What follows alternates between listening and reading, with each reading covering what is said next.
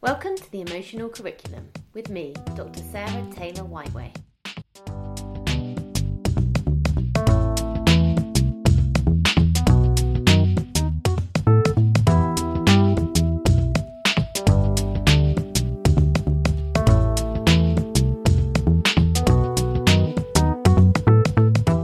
To start with an Oscar Wilde quote It is what you read when you don't have to that determines what you will be when you can't help it. Today, we explore how we can engage children in a love of reading away from the curriculum, phonics, and comprehension practice. We talk to Sarah McGeown, a lecturer from the University of Edinburgh, about the role that emotions play in reading, the principles we need to address to engage children and young people in reading, and how our reading habits change with our age.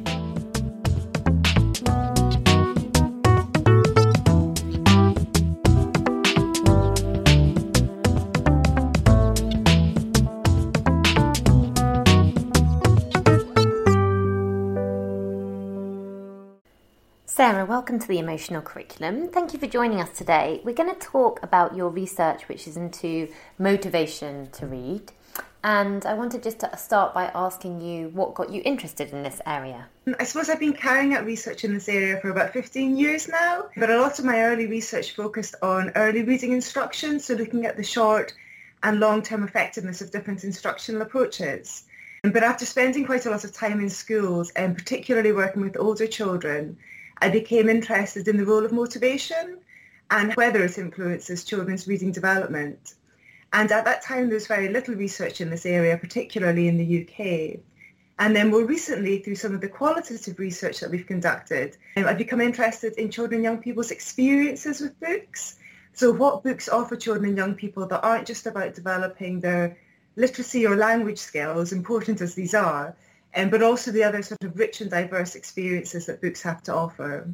And listeners to the podcast can't see this, but you have an amazing bookshelf behind you. So is reading a big part of your life? To be honest, I think as a child or young person, I did read, but I wouldn't have described myself as an avid reader. Um, and I think as I've got older and through work, I tended to spend a lot of time reading research papers and I like a lot of non-fiction as well, so mm. popular science type books. And then actually through the project that I'm going to be talking about today, which was called Growing Up a Reader, we trained children and young people to join our research team.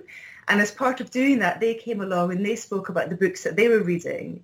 Um, and after hearing them talk about the sort of wonderful experiences that they had reading fiction books, I've actually, in the last year or so, sort of returned to fiction again. Um, and it's simply as a result of this project and, and listening to children and young people talking about the sorts of experiences that they have when they read fiction. So, so now I definitely describe myself as an avid reader. Um, I read every day, um, and I definitely read a lot more fiction than I have done in previous years. It's so lovely to hear that the young people inspired you to get back into that kind of reading.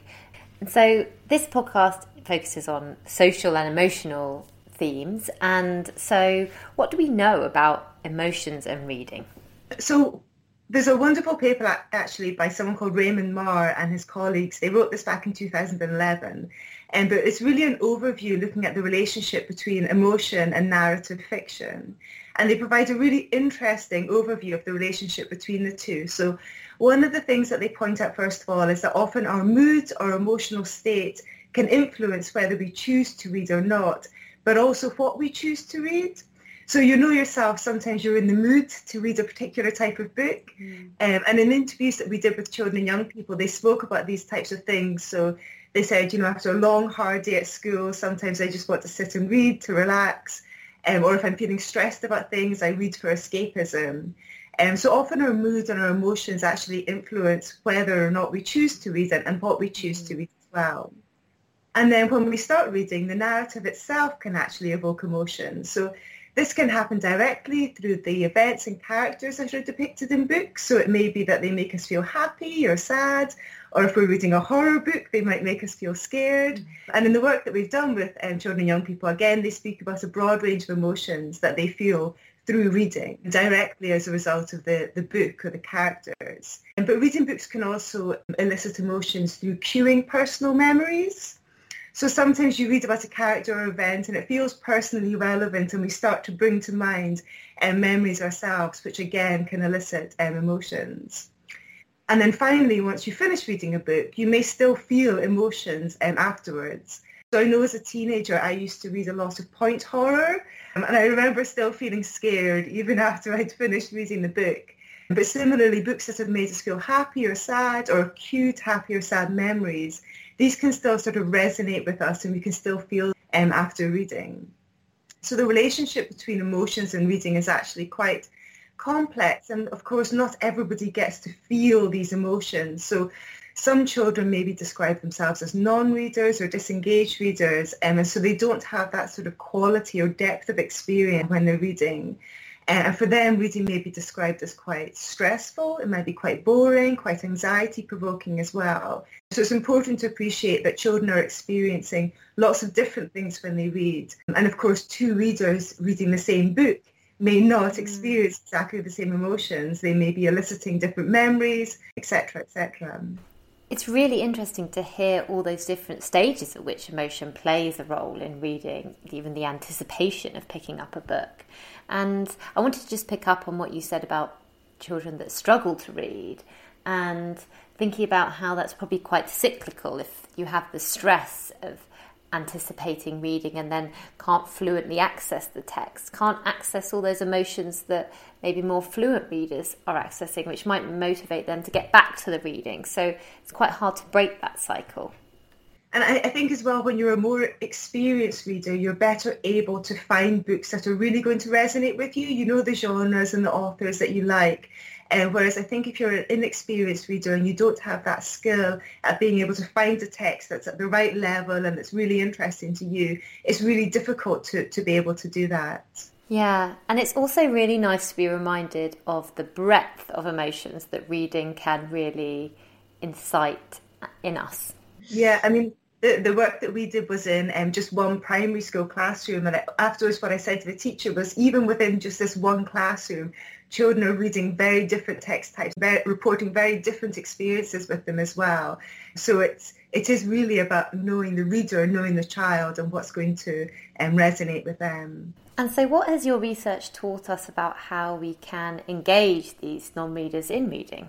I think recently I've come to think that the best way to share research in this area with teachers and with others involved in encouraging book reading, whether it's parents or librarian, is to consider different principles that can be applied. And these principles can be applied across different types of contexts as well. And I guess the, the sort of six principles that I tend to work most closely with are those of access, choice, success, relevance, social, and time. First of all, thinking about access, the first obvious step is to make sure that children have access to books in their school that really align with their reading habits and their re- reading interests as well. So involving children and young people in book selections for the classroom or school library can be really helpful to ensure this. I think it's also important that they have regular access to the school or public library as well so that they can continue to borrow books as regularly um, as they want. And the other principle is choice. So as adults, we select the books that we want to read. We don't like people telling us what we should and shouldn't read. And so students really need to be allowed to choose their own books. But uh, as I said, I think it's important to recognise that students really vary in their ability to make good reading choices. And by this, I mean choices which align with their interests and their abilities as well. So if you are a more frequent or more experienced reader, you'll just find it easier to find books that really resonate with you. But if you're a struggling reader or have less experience with reading, then you may need some support in order to make good reading choices. And I think one really important skill for teachers to develop is basically children and young people's ability to independently identify and select books that will really resonate with them so that they can become autonomous readers and that they can find the books for themselves. Another principle is success. So it's just about having positive and successful reading experiences. So children and young people are more likely to choose to read and they'll read more when they're having successful uh, reading experiences. In other words, they're enjoying what they're reading, but they're also experiencing a good level of fluency and comprehension too. And so for this reason, it's really important to focus on the skills that children need to become independent readers in order to foster reading for pleasure. Another one is relevance. So I think students are more engaged when they're reading, when the books that they read are relevant to their reading goals. So as I said, children and young people will choose to read for different reasons. So they may choose to read to relax, to experience escapism, to learn more about their interests. And what you need to ensure is to make sure that the the books that they have really are relevant or they align with their reading goals. So they're getting the type of experience out of the book that they're looking for. And children are going to be more engaged with what they read if it really aligns with their reading goal. And another aspect of relevance is really making sure that children um, have access to and opportunities to read books that are personally relevant to them as well. And by this I mean sort of culturally or socially relevant books or books that are in, related to their interests and hobbies. Another principle is time, which is just making sure that they have regular time to read for enjoyment. There are initiatives going in, on in schools such as Drop Everything and Read, where children get regular dedicated each ta- time and each day to read daily. And it's just about making book reading a regular habit, so something which is just simply part of their day. And of course, the ultimate goal will be making sure that children continue this habit when they return home as well. So taking the books home and maybe encouraging reading for about 20 minutes when they return. And then the final principle is this idea of social activities around books. So providing opportunities for students to share, recommend, discuss books with each other um, and also their teacher as well. And Teresa Cremin and her colleagues um, have actually done some really wonderful research in this area, which is basically focusing on creating communities of readers and creating a reading culture um, in schools as well. And so whenever I'm trying to sort of share the ways to encourage reading, I think getting teachers to focus on these principles and also reflecting and evaluating their own practices in schools can be really useful. Mm-hmm. It's really useful to have those principles to think about almost needing to hit all of them to engage these children that find reading difficult. And one of them that particularly stood out to me was the idea of reading goals, tuning into why the child might want to read rather than because it's on our syllabus or because you need to learn to read. I think um, from the project that we carried out recently, it really did make me think about reading as an experience and children seeking out different types of experiences. And often in the library, things are arranged according to genre. But actually, if children start to think more in terms of not different genres, but actually different types of experiences that mm-hmm. they can offer, and then what are they looking for and, and how can they find it? So, one of the things that stood out to me when I was reading your research was how you engage the children and young people to be researchers in your project. Could you talk more about this? Yes, of course. So, one theme that runs throughout all of the research that I carry out is working directly with children and young people or teachers or parents or literacy organisations um, in my work. And it's this collaborative approach to research um, that I really enjoy. So I'll give a couple of examples. So the Growing Up a Reader project that I referred to before, in this project we trained primary and secondary school students to join our research team. So they came to the university, they had a day um, of research training and then we interviewed them on their reading habits and why they read different text types. But then they also interviewed um, their peers. And we're writing up a paper at the moment based on this method, this kind of student researcher uh, method. Um, but we've also published papers based on the findings from this uh, study. And since then, I've gone back into the primary school and spoken to the students about the contribution that they've made to this project and the outcomes as well in terms of conference presentations and things. And they've been absolutely thrilled at the opportunity to contribute to the research um, in this way. And just because I think this is a really nice example for schools about how they can engage children and young people as part of the change within their school or finding out more about reading and what needs to happen in their school. Could you tell us a little bit more about some projects you have upcoming and how you've engaged students in being a part of the research there? Yeah, so one we're going to be starting in uh, September of this year. So this is funded by the Nuffield Foundation and it's a project aimed at motivating and engaging child readers. And what we'll be doing in the project, first of all, is interviewing children together from their perspective, what they like about reading, how we can encourage more reading within the primary school. And then we'll com- be combining their insights with all of the theory and research that exists already. And then we'll be sharing this with primary school teachers and we'll be co-designing the intervention with them. And so we're able to draw upon their professional and pedagogical um, experience and, and, expertise. I know that there's a lot of teachers who are carrying out really sort of fantastic classroom practices in this area. Mm-hmm. So I'm really excited about the opportunity to work with teachers to design an intervention that draws upon what children have said, what theory and research says, but also teachers' um, expertise. And then the other project is actually with secondary school students. It's using a slightly different approach. So this project's been led by my PhD student, Charlotte Webber, and it's called Tackling the Drop-Off, Understanding the Teenage Reading Experience, because we know when children become teenagers, they're far less likely to want to read books. So the project's in collaboration with the Scottish Book Trust and Charlotte's actually recruiting um, a youth advisory panel so two groups of young people who are going to um, provide input into the design of the study, so how they think we should be carrying out this research. Um, and they'll be with us in terms of helping with the design, but also the types of questions um, that we should be asking too. So we're really excited about the opportunity to work with young people to shape the research right from the beginning. You spoke there about secondary school students and the drop-off in reading engagement there. So I was wondering if you found differences in what engaged children between primary and secondary school? I'd say that generally the reasons why children and young people read books are actually quite similar. I think the reasons that they choose to read are actually quite similar. It's simply the fact that teenagers are just reading far less. So each year the National Literacy Trust carry out an annual survey of children and young people's reading habits. And the data that I'll draw upon here is actually, it was published in 2020. It's based on um, reading habits in 2019.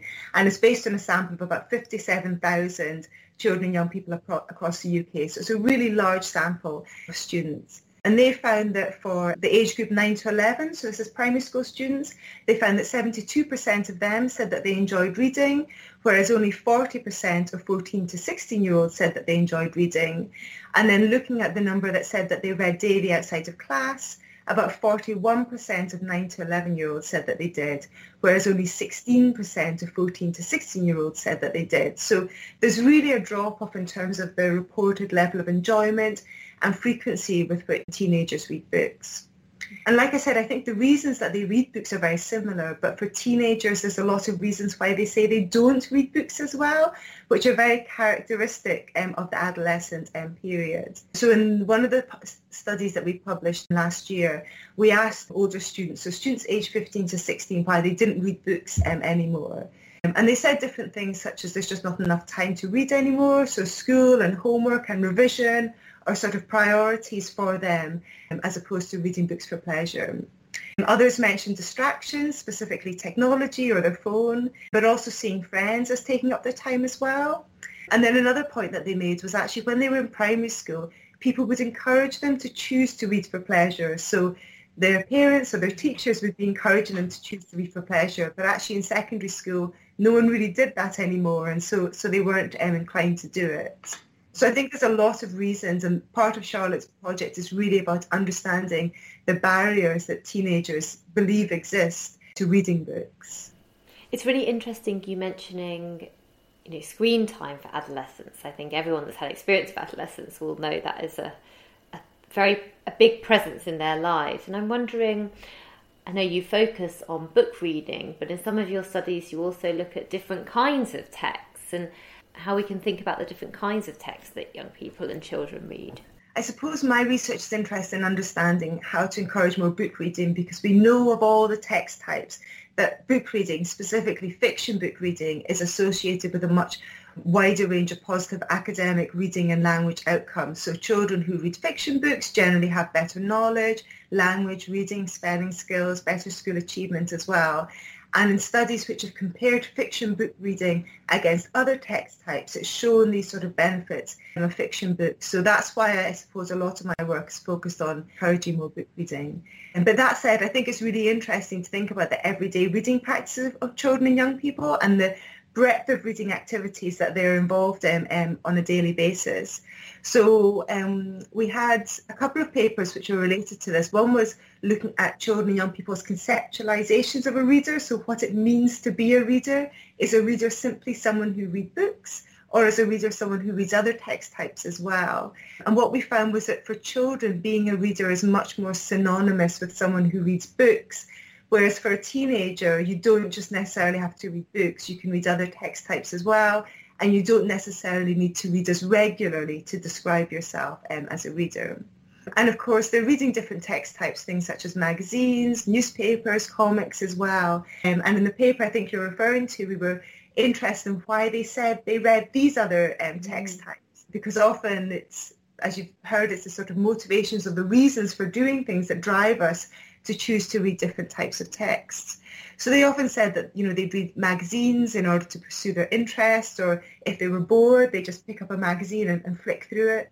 Some of them spoke about when they were younger, they choose magazines based on the toys on the front cover. I mean, I have two young children as well, and this is, they love getting magazines, but it's mostly the toys that they're drawn to.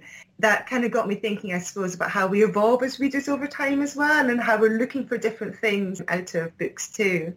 But they also spoke about reading newspapers to stay informed or comics just because they're funny and they're mm. kind of more visually attractive. And then, of course, with digital text too, it's it's important to recognise that although I've said there's lots of benefits of reading books, there's also lots of benefits of reading other text types um, as well. So if you take, for example, um, teenagers who are maybe reading something online, maybe they're asked to find a piece of information online, what they're doing is, I guess, they're engaging in more purposeful, goal-directed activity. So they need to find a piece of information, they need to look through multiple different web pages at the same time, bring this information together, maybe critically evaluate what they're reading as well. So the types of skills that have been developed through this kind of online searching are actually very different, but also valuable skills as well that you don't get from reading books. So I think it's unfair sometimes to compare all of these different text types to the same metric, which is just reading and language skills. Different texts are developing different types of skills. Given that we know that a lot of people don't read books and still very much focused on trying to encourage more book reading. Again, it's going back to that goal for reading. So teenagers might have a different purpose for why they need to go and read. And I was also wondering about a different kind of form of reading, which is audiobooks, and whether you think this is a way that we can engage children that find reading difficult. Yeah, no, absolutely. Obviously, with an audiobook, you're not developing children's word reading skills, so they're sort of independent reading skills. But actually, what audiobooks can do is they can introduce children to books that they would not be able to necessarily access themselves, and they give them that fluency that they may not necessarily be able to get for themselves. And the wonderful thing about books, I suppose, is that they introduce us to a very rich and diverse vocabulary. And if you're listening to an audiobook, you're getting access to all of that vocabulary without having to read it uh, for yourselves. So no, I am, I think, um, a, a big fan of audiobooks, but at the same time making sure that children are able to read for themselves too. And so you spoke earlier about some of those principles of reading engagement that I'm sure are really helpful for teachers to think about how to embed these in their school.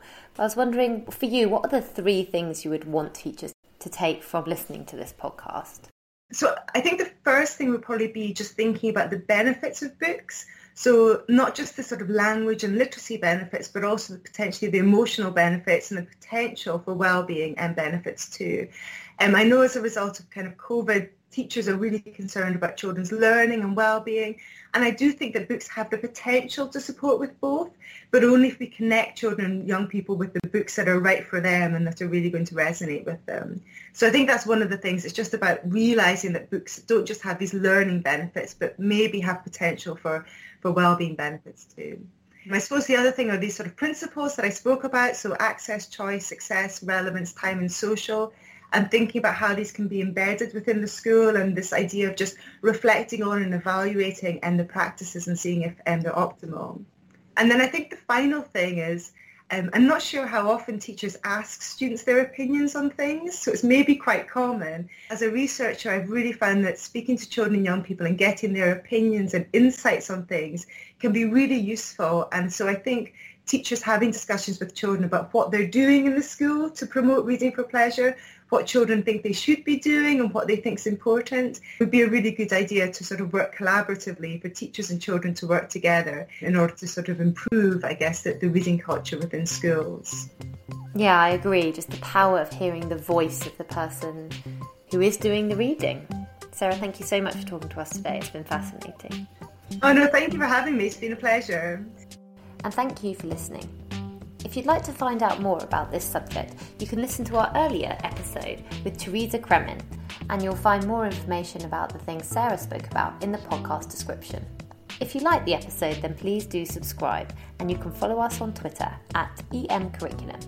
You can get in touch on the emotional curriculum at gmail.com. See you soon.